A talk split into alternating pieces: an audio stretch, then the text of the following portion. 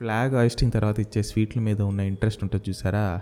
ఆ తర్వాత కాలేజ్కి వెళ్ళాక ఇండిపెండెన్స్ డే రోజు బ్లడ్ డొనేషన్లు చేయటం ఇంకా మంచి పనులు లాంటివి చేయటం ఇవన్నీ మనకు గుర్తుండే ఉంటాయి. This is truly a day of celebration ఎందుకంటే మిగతా ఫెస్టివల్స్ అన్నీ కూడా ఒక రిలీజియన్తో ముడిపడి ఉంటాయి. కానీ దీనికి అలా కాదు. ఢిల్లీలో ఉన్న మన రెడ్ ఫోర్ట్లో సెవెంటీ ఫైవ్ ఇయర్స్ క్రితం ఈ రోజున తొలి భారతీయ జెండా ప్రతి ఒక్కటి వాళ్ళ ఫ్రీడమ్ని బానిస సంఖ్యల్ని తెంచి పక్కన పడదొప్పింది. ఇప్పుడు మనం అనుభవిస్తున్న స్వేచ్ఛ సాధించడం కోసం కొన్ని వందలాది మంది రక్తంతో ఈ నేల తడిస్తే తప్ప అది సాధ్యపడలేదు. తాను చనిపోతాడని తెలిసినప్పటికీ తన ముందు తరాలు స్వేచ్ఛగా ఉండాలని కోరుకున్న వాళ్ళే మన ఫ్రీడమ్ ఫైటర్స్. ఇప్పుడు అదే స్థానాన్ని ప్రతి కంట్రీలో మిలిటరీ అండ్ ఆర్మీ ఫోర్సెస్ తీసుకున్నాయి. మనం ఇక్కడ రోజు హ్యాపీగా వేడివేడిగా టైంకి రెండు గ్లాసులు టీ జీడిపప్పుతో చేసిన ఉప్మా బాస్మతితో చేసిన బిర్యానీ అని బ్రేక్ లేకుండా దొబ్బి తింటాం. వాళ్ళు మాత్రం చర్మం తినేసే చలిలో బార్డర్లో ఏ బెదురు భయం లేకుండా గన్ను పట్టుకుని మరీ మనకి రక్షణ ఇస్తుంటారు అందుకే మనందరికీ ఫ్లాగ్ని చూసినప్పుడు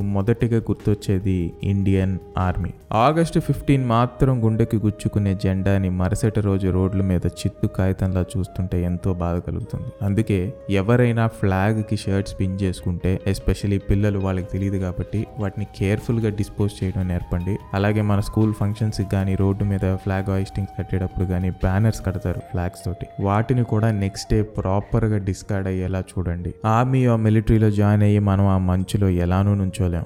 ప్రతి ఇంటి నుంచి ఒకడు ఆర్మీలో జాయిన్ అవ్వాలి అన్న రూలు మనకెటూ లేదు. కనీసం మనం చేయగలిగిందల్లా రూల్స్ ఫాలో అవ్వడం ఒక రెస్పాన్సిబుల్ సిటిజన్గా ఉండడానికి ప్రయత్నించడం. ఐ లవ్ మై ఇండియా అని ఆటో వెనకాల రాసుకుని వన్ వేలో ఆపోజిట్ డైరెక్షన్లో దూసుకొస్తున్న నీకు ఎవడు చెప్తాడు దేశభక్తి గురించి? అకార్డింగ్ టు సైన్స్ మనం అంతా ఒకే బ్యాక్టీరియా నుండి పుట్టాం. రూపురేఖలు మనం నివసించే ప్రాంతాన్ని బట్టి మారతాయేమో కానీ మనమంతా ఒక్కటే జాతి. అరే మనమంతా ఒకటే మనుషులమే కదరా అని ఎక్కడ పడితే నువ్వు అక్కడికి వెళ్ళిపోతా అంటే కుదరదు. మధ్యలో బార్డర్లు ఉంటాయి పాస్పోర్ట్లు కావాలి అండ్ ఒక దేశం నుంచి ఇంకో దేశానికి వెళ్ళడానికి నీకు చదువు కూడా కావాలి. ఫ్రీగా ఊపుకుంటూ వెళ్ళిపోతానంటే కుదరదు ఇక్కడ. ఇది ఎంత ఘోరం కదా. ప్రాక్టికల్గా ఆలోచిస్తే ఈ భూమి మీద మనం ఎలా పుట్టామో వేరే దేశంలో ఆ వ్యక్తి కూడా అలాగే పుట్టుంటాడు. కొత్త పద్ధతులు ఏముండవు అక్కడ. కానీ మనం పుట్టిన రోజు నుండే మనం పలానా కంట్రీకి ఒక సిటిజన్ అని చెప్పి మనకి గుర్తు చేసి మన ఒక విధంగా మ్యాప్లో గీసిన గీత లోపల ఉంచే ప్రయత్నం చేస్తారు. నేను ఎక్కడో చదివా అసలు ఆక్రమణకి అండ్ ఆధిపత్యం కోసం జరిగిన ఎన్నో పోర్లు యుద్ధాలకి కారణం ఏంటో తెలుసా? మ్యాప్. ఎస్ ఎప్పుడైతే ఒకడు మ్యాప్ గీసి ఇదిగో రాజా మనం ఈ మ్యాప్లో ఇక్కడ ఉన్నాం నువ్వు ఇక్కడే ఉండిపోతే కేవలం నీ ప్రాంతంలో ఉన్న ప్రజల్ని మాత్రమే పరిపాలిస్తావు. కానీ అదే ఈ మ్యాప్లో ఉన్న ప్రాంతాలకి వెళ్తే అప్పుడు ఈ ప్రదేశం నీ సొంతం అవుతుందని. మన తెలుగు సినిమాల్లో వచ్చే విలన్స్ లాగా ఎవడో ఒక సాడిస్టిక్ గోల్స్ని ఈ కింగ్స్కి అంటగట్టాడు. సో అప్పుడు పెద్ద పనిపాటు ఉండేది కాదు కాబట్టి ఇంకేముంది? దేశాన్ని ఆక్రమించే పనుల్లో పడ్డారు మన రాజులు. కొలంబస్ మనందరికీ తెలిసిన ఇటాలియన్ ఎక్స్ప్లోరర్ చిన్నప్పటి నుండి వింటూనే ఉన్నాం. కొలంబస్ సముద్రం ద్వారా వెళ్ళి ఆ దేశం కనుక్కున్నాడు ఇది కనుక్కున్నాడు అది కనుక్కున్నాడని. అండ్ తను అలా కనుక్కొని ఆ ఇన్ఫర్మేషన్ అంతా తన జర్నల్లో రాసుకుని తిరిగి తీసుకెళ్ళి వాళ్ళ రాజులకు అప్పచెప్పడం వల్లే ఒక కంట్రీ టు ఇంకో కంట్రీకి మధ్యన ట్రేడ్స్ లైక్ ఇంపోర్ట్ ఎక్స్పోర్ట్ లాంటివి చాలా సులువుగా సాగినాయని మనకి తెలిసిన విషయం. కానీ మనం పెరిగాక కొలంబస్ హిస్టరీ గురించి లోతుగా చదివితే తెలిసేది ఏంటంటే కొలంబస్ అసలు కనుక్కోవడం ఏంటి అన్న ప్రశ్న మనకు వస్తుంది ఎందుకంటే ఏంటంటే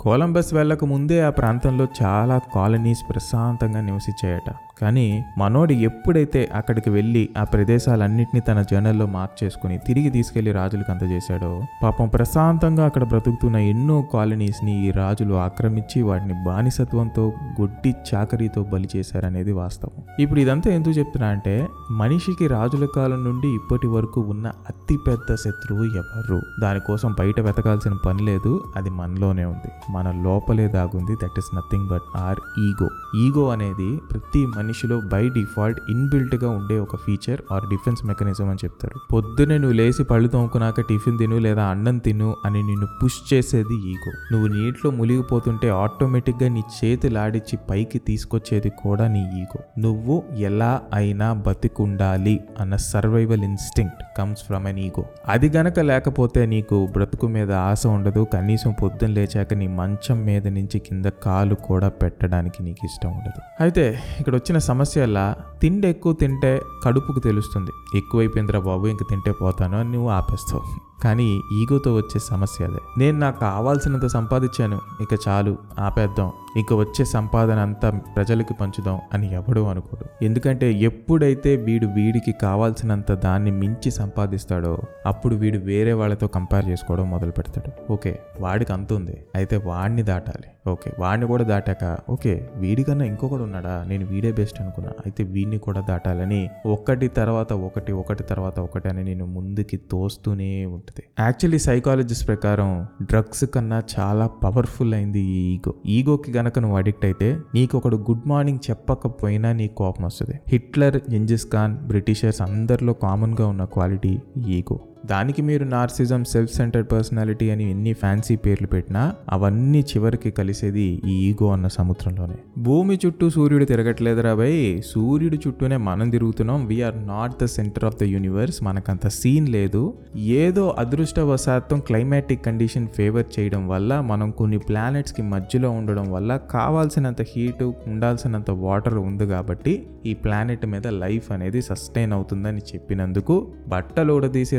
రాళ్ళతో కొట్టి చివరికి కాల్చి పడదొబ్బారు అప్పటి మత పెద్దలు మన బ్రూనోని. ఆ తర్వాత కొన్ని వందల ఏళ్ళ తర్వాత వాళ్ళు చేసిన తప్పు తెలుసుకుని ఇప్పుడు ప్రతిరోజు పూజిస్తారు బ్రూనోని కానీ ఏం లాభం? ఈ భూమి అనేది మనిషి కోసం అనుకుంటారు చాలామంది. అలానే మనం అనుకుంటూ బ్రతికాం కూడా. సూర్యుడు మన కోసమే ఉదగిస్తున్నాడని ఈ నీరు నిప్పు గాలి భూమి ఉన్నదంతా మన కోసమే అని అంతా మన కోసం అని సెల్ఫ్ సెంటర్డ్ గీత గీసుకుని కూర్చున్నాం మనం అంతా మరి అదే నిజమైతే ఈ భూమి మీద మొత్తం మనిషి కట్టిన ఇల్లులు బిల్డింగ్లు బంగ్లాలే ఉండాలిగా? మరి అడివి అనేది ఎందుకుంది? వాటిలో కొన్ని వందల కొద్ది డిఫరెంట్ కైండ్స్ ఆఫ్ స్పీసీస్ అనేవి ఎందుకు బ్రతుకుతున్నాయి? అసలు నిజం ఏంటంటే తేనె తీగ లేనిదే మనకి తేనె దొరకదు. చెట్టు లేనిదే మనకి నీడ లేదు ఆక్సిజన్ లేదు. చివరికి సూర్యుడు వెలుగు మన మీద సంవత్సరాల తరబడి పడకపోయినా విటమిన్ డెఫిషియన్సీస్ వచ్చి డిసీజెస్తో పోతాం.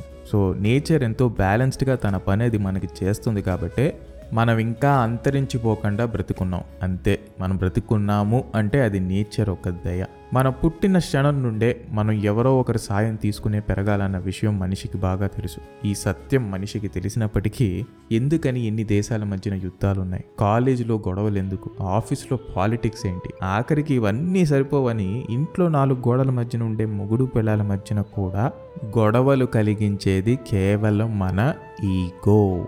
టెర్రరిస్ట్ చేతిలో చనిపోయే సోల్జర్స్ని మనం హీరోలు అంటాం అమర్ రహే అంటాం. వాళ్ళ కోసం కన్నీరు కారుస్తాం. కానీ అసలు ఒక దేశాన్ని కాపాడుకోవాల్సిన అవసరం మనకి ఎందుకు వచ్చింది ఒక మనిషి ఇంకో మనిషిని చంపడానికి ఆయుధాలు తయారు చేయడం ఏంటి అసలు? చరిత్రని నువ్వు ఎంత లోతుగా తిరిగేసినా ఆక్రమించుకోవాలి అన్న ఆరాటం అందరిలో నేనే సెంటర్గా ఉండాలి ఆ సెంటర్ ఆఫ్ అట్రాక్షన్గా మిగలాలి అన్న దానికి కారణం ఈ ఈగోనే. Power and money are the two causes of war అంటారు. కానీ ఆ పవర్ కావాలని కోరుకుంటుంలోనే నీలో ఉన్న ఈగో అనే రాక్షసుడు నిద్రలేస్తాడు. ఎగిరే జెండా చూస్తే మనందరికీ లోపల నుండి దేశం మీద ప్రేమ పుడుతుంది. అయితే నాకు మాత్రం ఆ ప్రేమతో పాటు ఏదో ఒక రోజు కొన్ని వందల ఏళ్ళ తర్వాత అయినా సరే అసలు బార్డరే లేని భూమిని ఏ పాస్పోర్ట్ అడగని ప్లానెట్ని ఎప్పటికైనా సరే మన ఫ్యూచర్ జనరేషన్ చూస్తే బాగుండని అనిపిస్తుంది. నాకున్న ఎన్నో పిచ్చి కోరికల లిస్టులో ఇది ఒకటి. చివరిగా big salute to our army and all the freedom fighters who fought towards our independence మనలాంటి స్వార్థపరులు వాళ్ళలా ఒక్క రోజన్న ఆలోచించగలమో లేదో మనకి తెలియదు కానీ మనం చేయగలిగిందల్లా ఒళ్ళు దగ్గర పెట్టుకుని మనకి దొరికిన ఈ ఉచిత స్వేచ్ఛని ఆనందించడం. జై హింద్.